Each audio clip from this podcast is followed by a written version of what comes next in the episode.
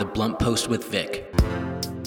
Good morning and welcome to The Blunt Post with Vic. I am your host, Vic Gerami, the editor and publisher of The Blunt Post. The Blunt Post with Vic is a program that covers national breaking and headline news, offers analysis and commentary, and I interview members of Congress and other high profile public figures. Today, after the headlines, I interview Congresswoman Jackie Speier to talk about the election, Congress, COVID 19, and the disastrous war in Artsakh, also known as Nagorno Karabakh. Let's cover some headlines from this morning and over the weekend. President Donald Trump acknowledged for the first time on Sunday that Joe Biden won the presidential election, but the president refused to concede and blamed his loss on a string of conspiracy theories. Most news networks declared Biden the victor more than a week ago.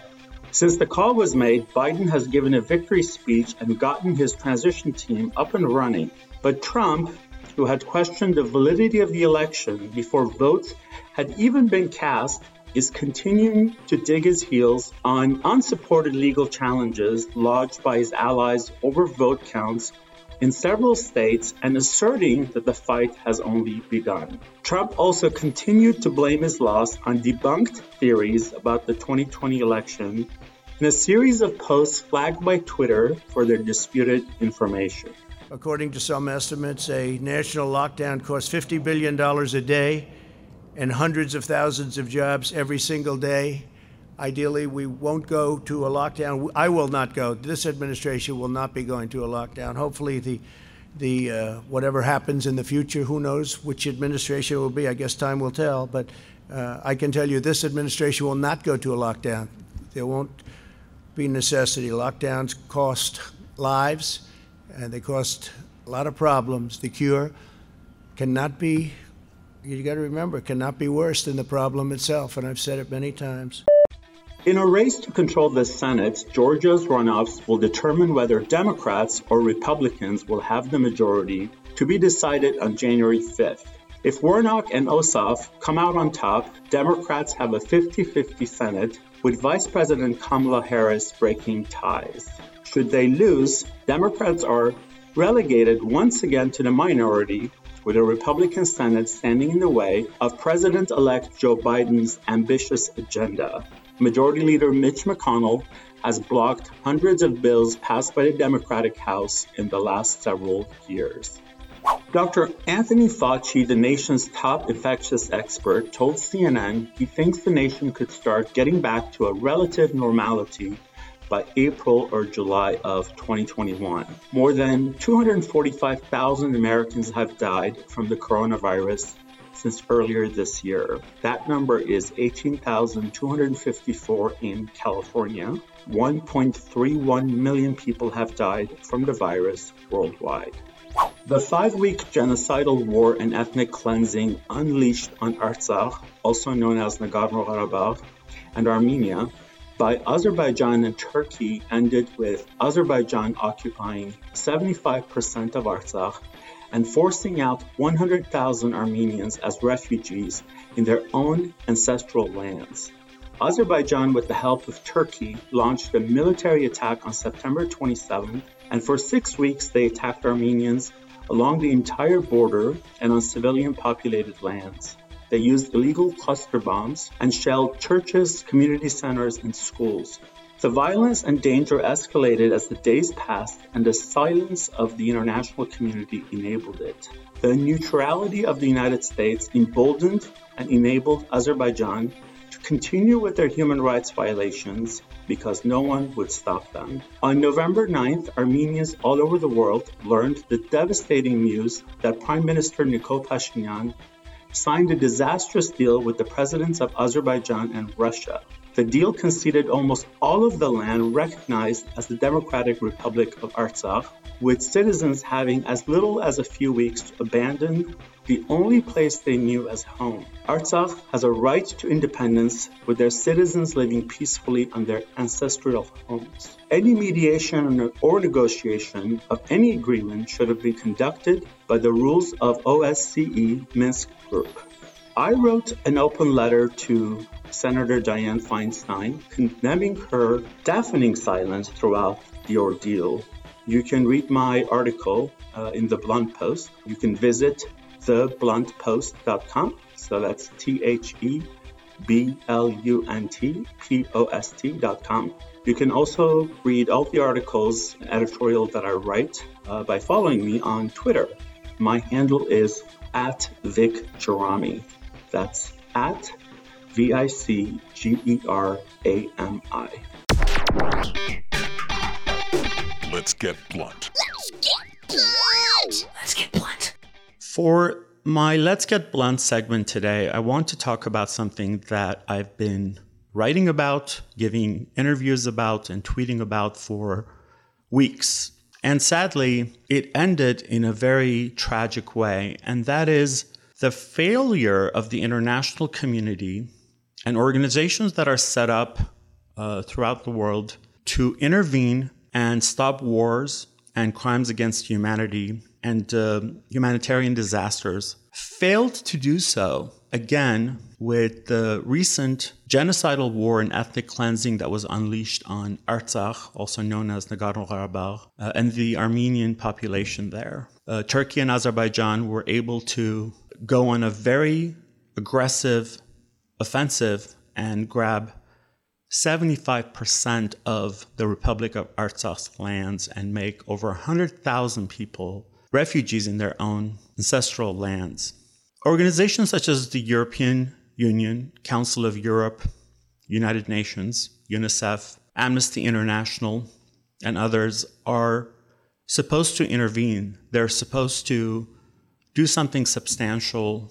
And in this case, their silence was deafening. And of course, because of not only our lack of leadership here in the States, but Donald Trump's conflicts of interest with Turkey, as he has two towers there, and building one in Azerbaijan, there was no intervention of any kind by Donald Trump, the State Department's Secretary Pompeo. And what this did was it emboldened Azerbaijan and Turkey, and they were able to do what they did.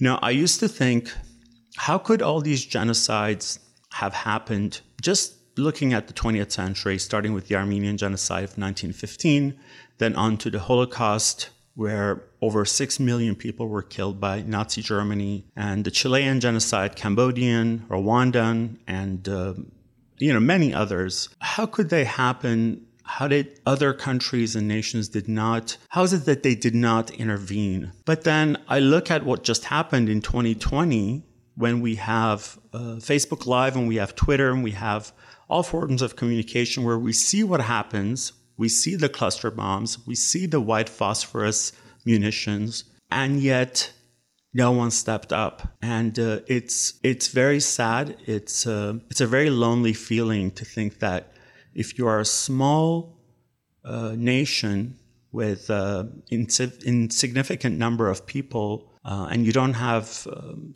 things like oil or uh, any kind of a strategic location to offer, uh, then these organizations and other nations will turn a blind eye and uh, claim that they were neutral, which is a myth. And it always brings me to one of my favorite quotes of all time uh, from the great Elie Wiesel, who said, We must take sides. Neutrality helps the oppressor, never the victim. Silence encourages the tormentor, never the tormented. Sometimes we must interfere. When human lives are endangered, when human dignity is in jeopardy, national borders and sensitivities become irrelevant. Wherever men and women are prosecuted because of their race, religion, or political views, that place must, at the moment, become the center of the universe. Uh, very well said, and it's so relevant to what happened just now. And unfortunately, it will probably happen again somewhere else in the world, and we will turn a blind eye. In fact, it is happening in other parts of the world. Yemen has been going through ethnic cleansing by Saudi Arabia. And we have turned a blind eye because Saudi Arabia has a lot more to offer to us than a small country like Yemen and, uh, and other places. So there you have it. We must get blunt and be unfiltered. Let's get blunt. The Blunt Post with Vic. Congresswoman Jackie Speier is a fearless fighter for women's equality, LGBTQ rights, and the disenfranchised who has dedicated her life to eliminating government corruption while working to strengthen America's national and economic security. She was named to Newsweek's list of 150 fearless women in the world and one of Politico's 50 most influential people in American politics for bringing the Me Too reckoning to Congress. She represents California's 14th congressional district and serves on the House Armed Services Committee and as the chair of the Military Personnel Subcommittee, on the House Permanent Select Committee on Intelligence, and on the House Committee on Oversight and Reform. Congresswoman Speier is also the co chair of the Democratic Women's Caucus, the Congressional Armenian Caucus, the Bipartisan Task Force to End Sexual Violence, and the Gun Violence Prevention Task Force. Hello, Congresswoman Speier. Hi, how are you, Vic? I am well. How are you? I'm cold. oh, I bet. Again, thank you for um, being on the show and well, for everything that you do. And I'd like to congratulate you on, not a surprise, your great landslide reelection. Thank uh, you. We're all very pleased. We're all, I think we all feel very safe to have uh, a member of Congress like yourself on our team in California. So, uh, Congresswoman, as I said, congrats again for um, your reelection. That's obviously not a surprise to any one of us. And I want to talk to you about Artsakh, you know, also known as Nagorno-Karabakh for those who are not familiar. But uh, before we do that, I just want to sort of first get your impression on where we are as a nation past uh, post-election in most ways you think about the the election and this sort of awkward stage that we're at? Well, actually, Vic, we're not at an awkward stage. That's um, what is getting lost in all of this drama that the president continues to um, delight in. Uh, it, there's nothing close about this election. President elect Biden has 290 electoral votes at this point in time. He has uh, more than 5 million more votes than President Trump. So it's ridiculous for this to continue as if there is something in dispute here. Um, the, the truth of the matter is that even if you didn't have this extraordinary um, difference. I mean, it's three percentage points. You can't overcome that. And the Republicans in the Senate know that. That's why they're encouraging the president now to make sure that President elect Biden has the uh, intelligence briefings that he must have if he's going to be able to keep our country safe. You know, um, normal, it, this is a science. So if you have a 0.05, 0.05. So that's five one hundredths of a point difference. Um, you can conceivably have a recount. Sometimes it's it's one one hundredths. In the 31 recounts that have taken place uh, over the last 20 years or so, only three have resulted in reversals. Um, so and that's with a 0.05. We're right now at 3%. So this is it's reckless at this point in time for the president and the Republicans to continue to suggest that this election is, is in dispute. It is not. And they're sabotaging the transition, which is which is sad. Well, yeah, I mean, the, and, and President Trump has a pattern of wanting to create chaos. He he delights in it. Um, yeah. And this four-year nightmare is over, and he has been fired by the American people. And yeah. you know he's got to put his big boy pants on and you know take his lumps. Right. Yes, indeed. Well said. So, uh, Congresswoman, we we have the majority in the House. We don't know if we're going to have supermajority and the Senate is still undecided whether we're going to flip that. It's going to be all on Georgia on January 5th. How do you feel about that, those prospects? Well, I think it's going to be hard. Um, I think you know, Democrats recognize that Georgia is really becoming a purple state. As uh, we've seen in the election, it appears that President elect Biden actually won that. First time that's happened since uh, Bill Clinton won it, I believe, in 1992. So, um, huge shift. Give Stacey Abrams uh, incredible credit Amen. for what's happened there in terms of uh, getting out the vote and getting people to register to vote. Uh, you know, the poll tax was repealed decades ago, but we've just, um, we, I should say, um, some states have continued to create a new poll tax by making it so onerous to vote. And, uh, you know, when you make it onerous to vote, uh, poor people, um, blue collar working class people who can't get off work to vote, who can't use a vote by mail setting, are, are hurt. And that is done mm. intentionally, frankly, by the Republicans. So I remember when I was in the state legislature, when we were automatically going to register people when they got the driver's license, that was a huge battle. And I believe we ended up doing it by initiative, not by the legislature. Right, right. In terms of COVID, COVID 19 and another stimulus, do you think that that's even reasonable to expect that uh, in the next couple of months during Trump's administration, we're going to see another stimulus, or are we just waiting for uh, President elect Biden to take charge? Well, we desperately need the stimulus. Uh, you know, people are just hanging on by their fingernails right now. So uh, I'm, I'm hopeful that saner minds will prevail on this mm-hmm. and that we can get Mitch McConnell to um, join with Speaker Pelosi and put something on President Trump's desk, but he's acting like a petulant child. So he may not be willing to support anything um, yeah. because he wants to take his marbles and, and go home. Um, but uh, so we may have to wait until January 20th, and maybe we can pass something on January 21st and get it to the right.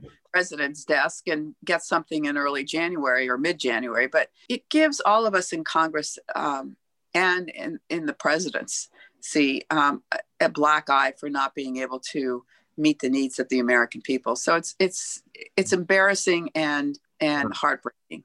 Well, the House has done its job. It's it's been it's been Speaker McConnell that has stopped and blocked everything.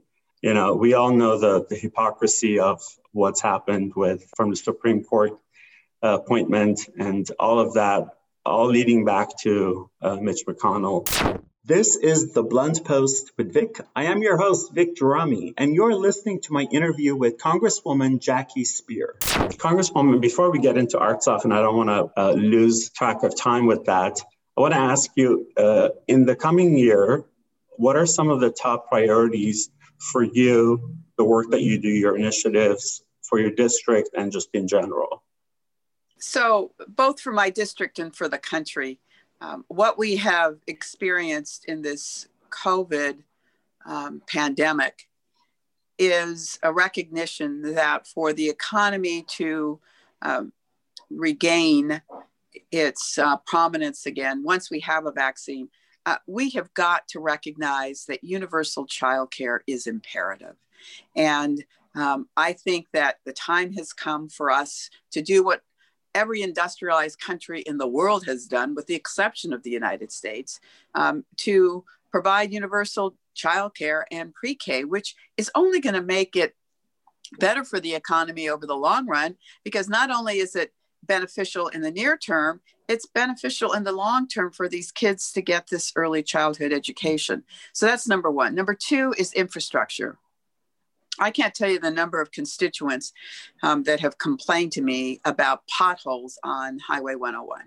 Um, that it, it, it's hard to dodge them now, and the fact that we have not had a, a serious infrastructure bill during the four years of President Trump's administration, when he created, I don't know how many infrastructure weeks, um, suggests that time is of the essence and it will also create good paying jobs as a result. And we have neglected our infrastructure in this country for far too long. So, you know, that's number two. Uh, I then want to make sure that we do what's necessary in terms of um, an issue that I've worked on for all, almost a decade now, and that's sexual assault in the military and sexual harassment. So I, I want to deal with that in part, but I also want to make sure that our troops have all the resources they need. And um, I'm also very concerned about some of the living conditions for our service members. So it's another focus that I'll have. I mean, the issue of, believe it or not, for some of these, at some of these bases, families are living in mold, asbestos, and lead paint buildings that you wouldn't allow anyone to live in. And yet here our service members and their families are living in them. So um, that's another concern of mine that I want to address. Wow, that, that's, um, that's a topic that's not brought up much. So, and I know that a lot of people appreciate that because it's also a sensitive topic that it's hard for us as a nation to really talk about that sexual assault happens in the military as well.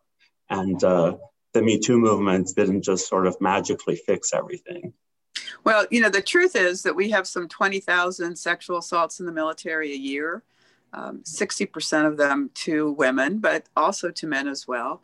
And that of those cases, um, a, a very small percentage of them actually are investigated, and very few are sent to court martials, and fewer than that are convicted. So um, it's a problem that has not gone away, and in many respects has been exacerbated. And then you have the case of Vanessa Guillen, who was murdered and dismembered. And she was afraid to report sexual harassment because of retaliation. So her case has certainly uh, lit up this issue in a way that I've been trying to draw a spotlight on for some time. Fantastic. Um, thank you, Congresswoman. So now I want to talk about Artsakh and this sort of what to me seemed like a five, six weeks of a quick nightmare that was unleashed on the people of Artsakh, Nagorno-Karabakh, and Armenia, this very well orchestrated and timed, I don't even want to call it a war, it was a genocidal assault that Azerbaijan, with the help of Turkey, planned out what now we know for about a year uh, a quick land grab, if you will. Uh, and I'll stop there because I can just keep going. yeah. So I was on the phone earlier this week with the uh, ambassador uh, to the United States from Armenia. And, um, you know, I said to him, I'm heartbroken by this agreement. And the um, ambassador said, We had no choice. Um, and in part, the United States is to blame because we are part of the Minsk group. We did not engage in a meaningful way. This was a proxy war by Turkey in which it sent its F 16s that we had sold to them, uh, which they're not supposed to be used in a, a aggressive um, sense and put them on the, the ground in Azerbaijan, hired mercenaries from Syria and other places. They went in as uh, part of the Azeri troops, and um, they were successful. And then they had drones, which were um, very impactful, and and truly Armenia was, um, you know, a, sitting there um, with not the resources it needed. So the U.S. failed in its uh, responsibilities, and I'm convinced that part of that has to do with President Trump's financial oh. He has a Trump hotel in Istanbul. He was building a Trump facility in Baku. And, um, you know, just like uh, Erdogan did earlier last year, where he says, Is it okay we invade Syria and go after the Kurds? The Kurds, of course, had supported the United States in our efforts against ISIS and was very effective. And President Trump says yes, because he is always putting his interests first. So, I mean, I don't want to beat this dead horse, but the president has basically relinquished his authority to Erdogan in any number of cases and has made our country less safe. This is the Blunt Post with Vic. I am your host, Vic Gerami, and you're listening to my interview with Congresswoman Jackie Speier. Absolutely. And it is warranted. I mean, to think that when the House was passing the Armenian Genocide Resolution Act last year, uh, which passed almost unanimously, and Senate passed it unanimously. President Trump hosted Erdogan at the White House. Right. How Well, egregious is that? And and no, the, the the reason why this is so important is that for the first time in a very long time, uh, the Armenian people spoke and they created democracy in Armenia, and we should be embracing them and promoting them. Azerbaijan and Turkey have become more autocratic, and yet in terms of dollars spent, uh, we gave Azerbaijan $100 million last year and um, much less. I think it was maybe $60 million in aid to uh, Armenia. So, for all the talk about wanting to create democratic governments around the world, we certainly weren't promoting Armenia during a time when it really needed our support. Yeah, well, uh, a democratic Armenia with a leader who is independent and serves the people is not to benefit to Russia, to the states, and to several other countries. Well, and that's why I think Russia stepped in because there was a vacuum. The United States was not engaged.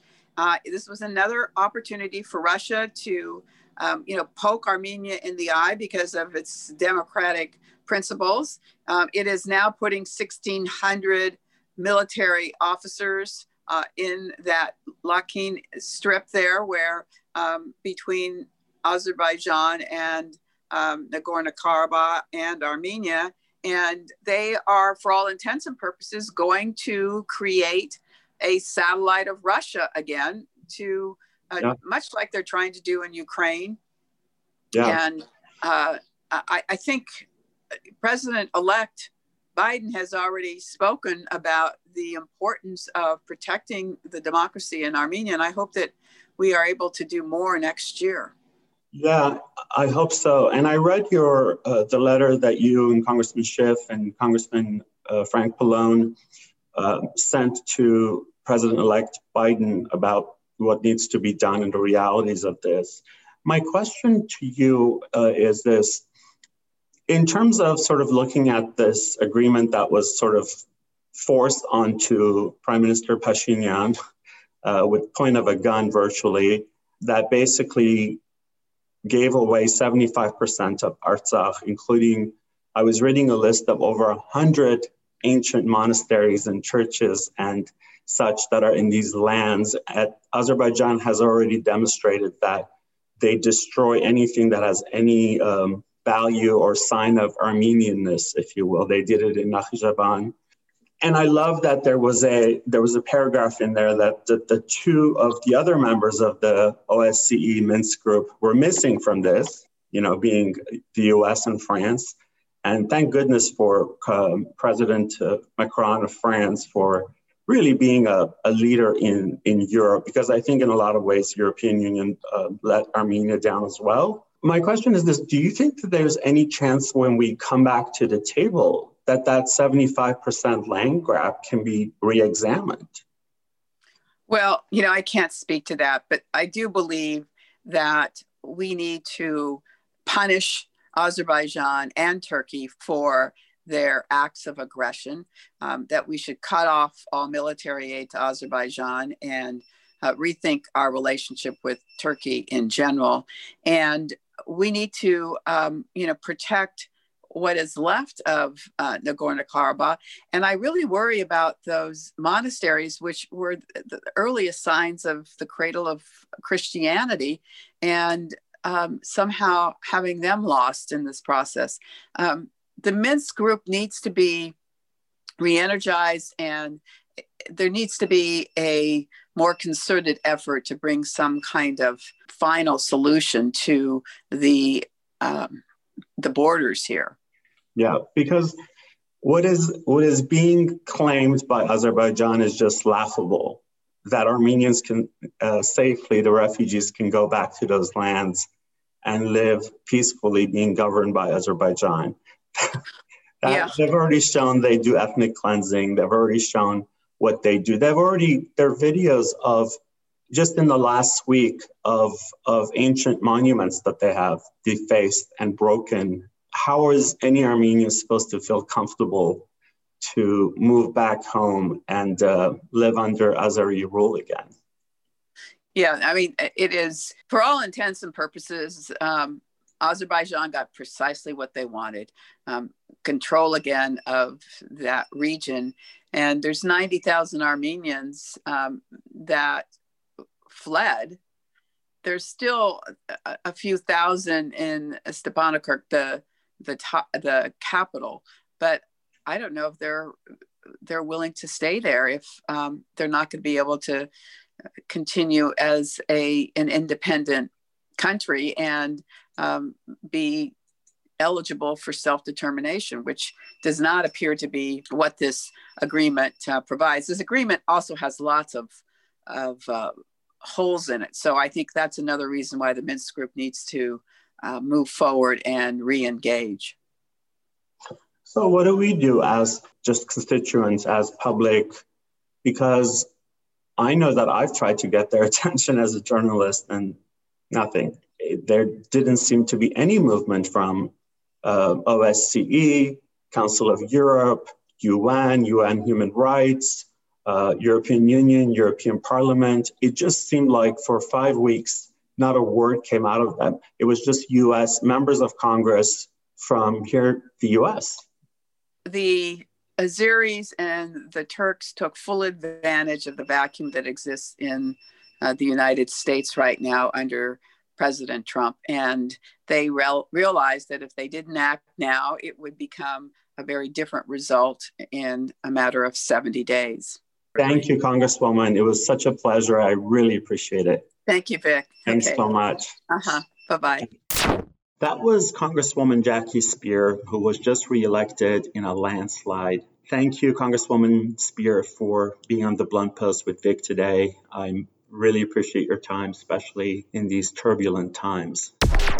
The Blunt Post with Vic. I was interviewed on the Carlos and Lisa show by Carlos Amezcua about the war in Artsakh a few days ago. Now, let me say this it's perfectly natural for most people not to know much, if anything, about Artsakh, Nagorno Karabakh, or even heard of those names, because mainstream media rarely covers it and even in the last six, seven weeks of this genocidal war that happened, mainstream media barely covered it. So I want to bring you some highlights of the interview that might help to explain the realities of what has happened so far.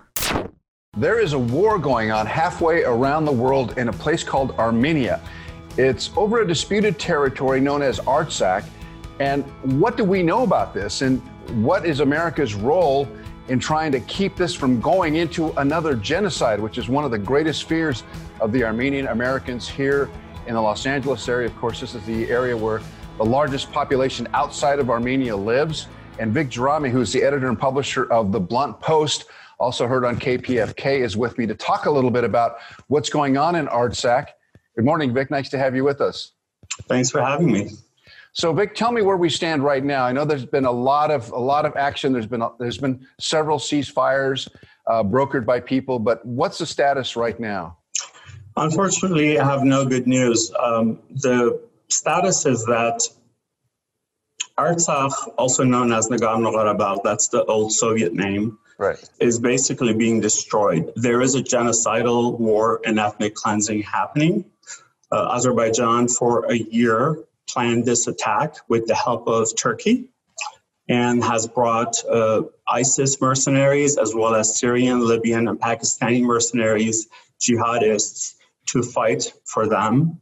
Um, they are, a few of them who've been captured and interviewed, have said that they were um, given $2,000 a month and $100 for every Armenian beheaded. So it's a very dire, barbaric situation there um, right now. Uh, Armenians of Artsakh are fighting for their life on their own ancestral homeland of millennia. What are we doing as Americans? What, what is our government doing to assist in this? Because the, the last thing any, any part of the world needs is, is genocide. Well, if we, if we had a leader who was actually a leader, um, something would have been done, I think. But we now know that uh, as far back as 2015, Donald Trump admitted that he had um, conflicts of interest with uh, Turkey. He has two towers in Turkey. Mm-hmm. He's pals with Erdogan, president of Turkey. Uh, there's interest in Azerbaijan because it's an oil rich country. And um, Trump and the State Department, Secretary Pompeo, have done zero. They've released one of their rhetoric uh, statements that just says, you know, we condemn this and both sides need to put their guns down, which is absurd. we have some incredible members of Congress who have been very loud and very um, aggressive in trying to um, stop the, the, ethnic cleansing and the war. And those include Congressman Adam Schiff and Congressman um, Frank Pallone, Congresswoman uh, Jackie Speier, Grace Napolitano, uh, Brad Sherman, and many, many others mm-hmm. who have called for uh, sanctions against Azerbaijan and Turkey. Uh, some have uh, called to recognize Artsakh as its own independent republic, as it should be. Mm-hmm. Uh, Congressman Schiff was one of them. Uh, anything to stop it. And so far, nothing has helped. Europe, which we thought would be quicker to do something, is really not that. Um, there's no sense of urgency, except with France. President Macron has been uh, incredible uh, in his support. You know, as people are dying, uh, you know, Armenia is being, she- uh, Armenia Artsakh is being shelled um, constantly by uh, cluster bombs, which are banned. And the, for the last week, they've used phosphorus, which is this white chemical powder that they blow up in the sky. And it comes down and burns literally entire forests and villages and kills everything uh, in its path. Your connection to that region, um, and for your your all of the, the people who live in this area that we know, uh, must be heartsick when they see what's going on in their homeland. Tell me about that emotional component. Uh, it's just difficult. This morning, I was watching a video of this poor Armenian woman being interviewed who had to um, witness a beheading. Um, I just can't fathom what that would feel like. Um, there are cathedrals and churches in, in Artsakh that are over a thousand years old, and uh, Azerbaijan is uh, targeting them and uh, bombing them. One of them was bombed like three times. It's uh, basically because they haven't yet been able to um, sort of penetrate through the entire country, they just want to destroy everything in its path. Yeah, this is a ter- terrible situation. I know that there's been some humanitarian aid sent uh, from here uh, through ANCA. Is that? Uh, tell me a little bit about those efforts to to help people there. Sure. So um, many organizations have come together. ANCA, which is the Armenian National Committee of America, is a leading advocacy organization that's been very at the forefront of this. Mm-hmm. Most of the humanitarian aid f- goes through a different organization, which is Armenia Fund which, by the way, has been helping Artsakh for several decades. Uh, Armenia Fund has um, arranged a lot of humanitarian aid. Uh, Turkey blocked a, a chartered plane from flying through its sky to bring humanitarian aid to uh, Artsakh initially. Um, so a lot of work has been done. In fact, uh, I work with the Sargsyan brothers, who are the two uh, co-founders of USA TV, um, a Glendale-based uh, production and TV network. I'm familiar and, with them. Yes. Yeah, absolutely. So they they basically wanted to get U.S. media and international media to cover this more. So they approached uh, my colleague Nicole Muj, uh, as I think you know her, mm-hmm. Nicole, um, to do something, and Nicole approached me, having seen my you know what I'm doing and I'm Armenian American. So Nicole and I uh, got involved, um, and we produced the, the, first of a series of celebrity PSAs that say, "I stand with Artsakh in Armenia." Uh, the first one came out a couple of weeks ago with um, Kim Kardashian and uh, Serj Tankian from System of a Down, Ed Begley Jr., um, and a few others. And the second one we're working on has Congressman Schiff and uh, Sally Kirkland and a couple of other celebrities. Now, the following people are not in our uh, PSAs, at least not yet, but Sean Penn has come out publicly and supported uh, Mel Gibson, and uh, uh, many, many artists and um, uh, actors and musicians and uh, athletes. Well, we, I think every little bit helps because we're dealing with a country that people haven't even heard about. So there's a lot of education to be done. Well, we certainly hope that uh, this this message gets out. Uh, Beyond TV, of course, is is uh, helping support that effort to get the, the, the word out through our our distribution as well. And I, I, wish you and your fellow countrymen and all those folks who are suffering in Armenia uh, Godspeed, because this is a difficult, difficult time for them, and it's being done at a time where so much attention is pulled away from them that they're yeah. not able to be heard. And we hope that those voices are heard. Uh, Vic Gerami, thank you so much for being with us today. Thanks for having me. I really appreciate it.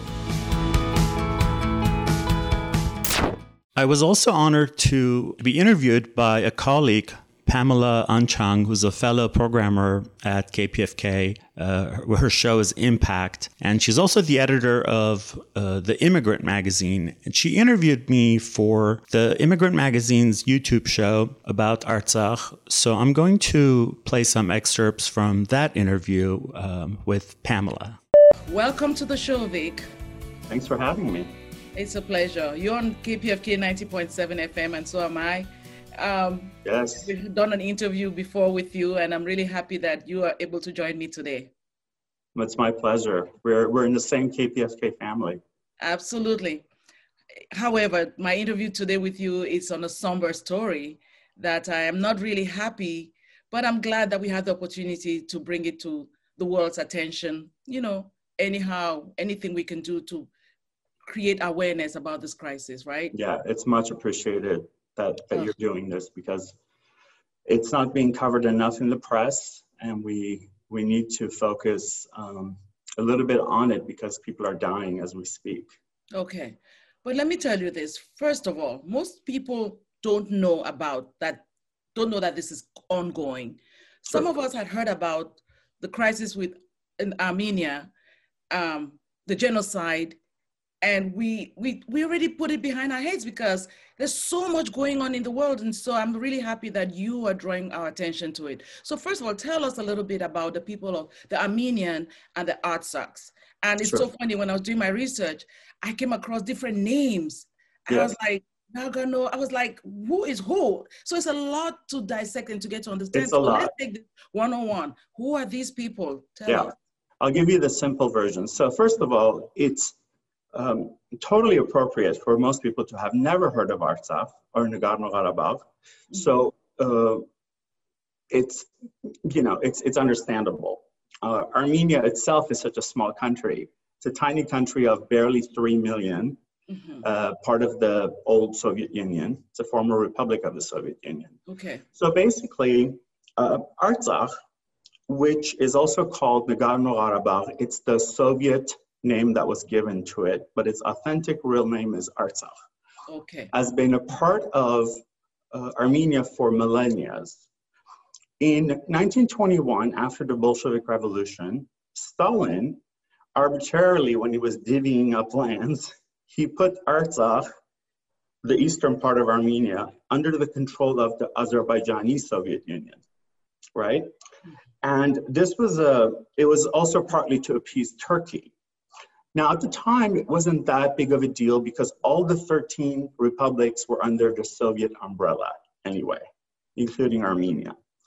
But through decades uh, in the 20th century, Armenians of Artsakh constantly uh, appealed to Kremlin to reconnect with Armenia, but nothing ever came of it. And toward the end of 80s, they finally said, uh, we're going to declare our independence. We have the right to our own autonomy, our own uh, independence, as do all other, you know, people in the world. And this was not taken well by Azerbaijan, of course, and they declared a war on Artsakh, which lasted from 88 to 94, when there was finally a ceasefire uh, brokered by Russia. And so the inhabitants of Artsakh are Armenian.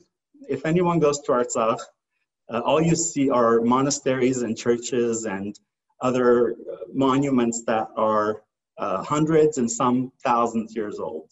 So there's no question as to who lives there, who's lived there, and its history. So the ceasefire sort of was very volatile from 94 till until this year. And this year there was, um, there was a six-day war that happened and everyone thought this could be the end of it, uh, except for what we didn't know and we know now, that for one year, the government of Azerbaijan and its dictator Aliyev were planning to attack Artsakh uh, with the help of Turkey and its dictator Erdogan, who's created so many problems in the region with Cyprus and Greece and other countries. So on September 27th, they attacked Artsakh. Uh, not only Azerbaijani army and Turkish army, but also they brought uh, jihadis mercenaries uh, that are ISIS. Uh, some are Syrian mercenaries, Libyan, and even Pakistani. And some of them who have been captured since have been interviewed and have said that they're, they were promised $2,000 a month plus $100 for each Armenian beheaded. Hmm. And there are videos um, that were posted on Azerbaijani Facebook pages um, that were taken by Azerbaijani soldiers. Uh, they're beheading captured soldiers. And you can imagine wow. how wrong that is and how it's, a, it's against every international and United Nations laws. So, you know, you have Armenia helping Artsakh to just hold them back, but you're dealing with Turkey with a population of 80 million, Azerbaijan 10 million, plus mercenaries coming in from different parts of the Middle East. Um, Turkey is a very powerful country. Uh, Azerbaijan is very oil rich, and they are both very much entangled with uh, Donald Trump. Donald Trump has a lot of interest in both countries, has power. While building one in Azerbaijan, has two in Turkey. Um, we now know of a lot of um, sort of shady deals that have happened. One of the reasons why Donald Trump has not intervened or done anything about it. So they are people of Artsakh, Armenians of Artsakh, about 60% have fled the country. Uh, the rest are in shelters. They are being shelled uh, mercilessly um, all day and all night uh, by cluster bombs, which are illegal, they're banned. And last couple of days, they are being um, phosphorus um, chemicals are being sort of blown up the air like uh, fireworks, and they come down on villages and just burn them. It's a it's a dire situation. Yeah. So, what do you think can be done if the institutions aren't doing anything? Organizations I, that are supposed to be doing something, the United Nations, European Union, if they're not doing anything, what can the world do to well, you know to I think, intervene? I think um, we've basically concluded that Azerbaijan and Turkey uh, they do not want a diplomatic solution to this. They do not want uh, anything um, negotiated. And the only thing that should be done, which should have been done a long time ago, is for Artsakh to be recognized as an independent state. Okay. Now, Congressman Adam Schiff um, Congresswoman Jackie Speier, uh, Grace Napolitano, uh, many members of Congress uh, have called for the official recognition of the independent Republic of Artsakh. That's what should happen. When Artsakh is finally recognized, kind of like Kosovo, as its own independent republic, then the, it'll be a game changer. I have to interrupt you there because um, sure. I think Erdogan, no, not Erdogan, Azerbaijan has vowed that that is not going to happen. They're going to fight till the end to make sure yeah. that that doesn't happen.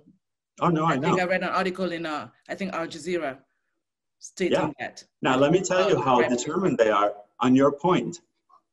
In the last year, when they were pre-planning this, Azerbaijan hired six lobbying and public relations firms to make sure that the members of Congress are lobbied so they don't do anything about it. And for these six firms to do media placements of lies and propaganda to confuse the public about it. So, of course, Turkey and Azerbaijan are not going to accept it or like it.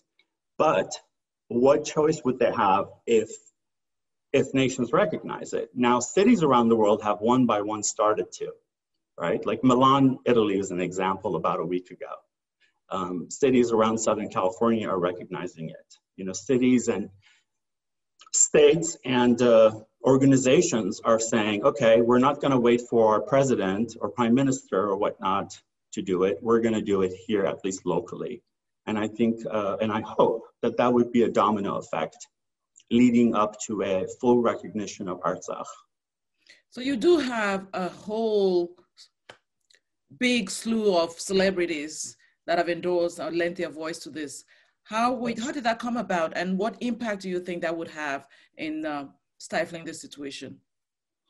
Well, how that came about is there are two brothers, Sarkisian, uh, who are the co-founders of USA TV and uh, Armenia TV, uh, based in Glendale, um, right here in Southern California. They wanted to, they wanted to do something to educate uh, American and the world, you know, international audiences about what's happening. So they approached um, our mutual friend Nicole and said, you know, what can you do to get the press to cover this? And Nicole, having known and seen me talk about this and me being Armenian American, um, approached me and you know we discussed different options and such and we came up with a celebrity PSA campaign because we thought people always will listen to a celebrity for a few minutes just to see what they have That's to true. say. so the campaign is called I Stand with Artsakh and Armenia. And by the way, these two brothers managed to, with their own money, get 20 tons of humanitarian aid on a chartered plane from here to Armenia. Um, they are doing every you know, tremendous work to, to help, you know, to help humanitarian crisis. So going back to the uh, campaign, so I, I, stand with Artsakh in Armenia. We started approaching celebrities and sort of saying, you know, this is what's happening. We would like your help. And uh, we, we launched the first of a series of campaigns. The first one launched with um, Kim Kardashian and Serj Tankian from System of a Down, Ed Begley Jr., uh, and um, Lawrence. Zarian, and a few others. Mm-hmm. So that's already been launched, and we are now working on the second one. Uh, Congressman Adam Schiff, who I've interviewed a few times, uh, did a video for us, and uh, Oscar-nominated actress Sally Kirkland, and we're working with a few other celebrities for the second of the series to launch, to basically bring recognition to what's happening um, and get people to sort of put it on their radar. I know um, education is the first step because you've just enlightened me on so much because I was reading and watching videos and still it was very blurry to understand and and not yeah. just not be able to comprehend how the world can just sit back and watch people be slaughtered. So Absolutely. it gives me immense um, honor to bring this crisis to the forefront using our own platform. It's all yeah. about immigrant experience. And with you and other diasporans like myself from different parts of the world, we will not sit back and watch a genocide be repeated over again. So thank you so much for taking the time to join me today. And uh, we will make sure that it, you know, the word gets, gets out ultimately. Thank you, Pamela. You're welcome. Really, really appreciate it. You're welcome. Opportunity. Have a blessed day and let's see what happens. And don't hesitate to draw my attention, you know, as things progress. Media is power. Let's not be weary of other media platforms that may not be doing what they should do. You know, every drop of water makes an ocean, right? So yep, exactly. stay strong and uh, we're together and uh, stay blessed. Thanks, Pamela. My pleasure.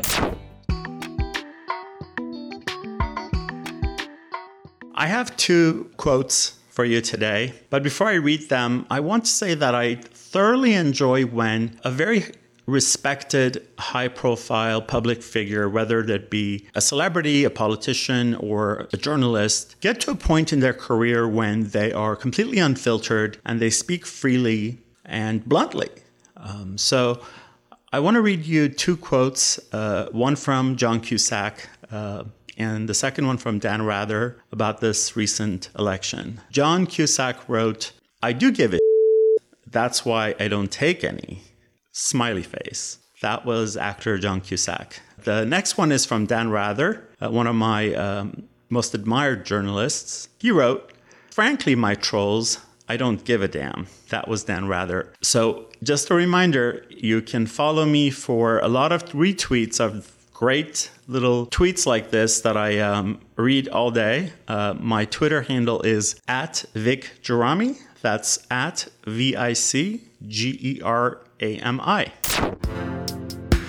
Before we go, I want to thank my extremely talented producer, Ricky Herrera. And uh, of course, thank you for joining me for another episode of the Blunt Post with Vic. Please tune in next Monday at 7 a.m. for another episode.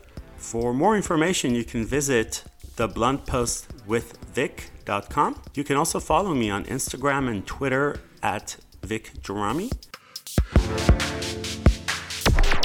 The Blunt Post with Vic.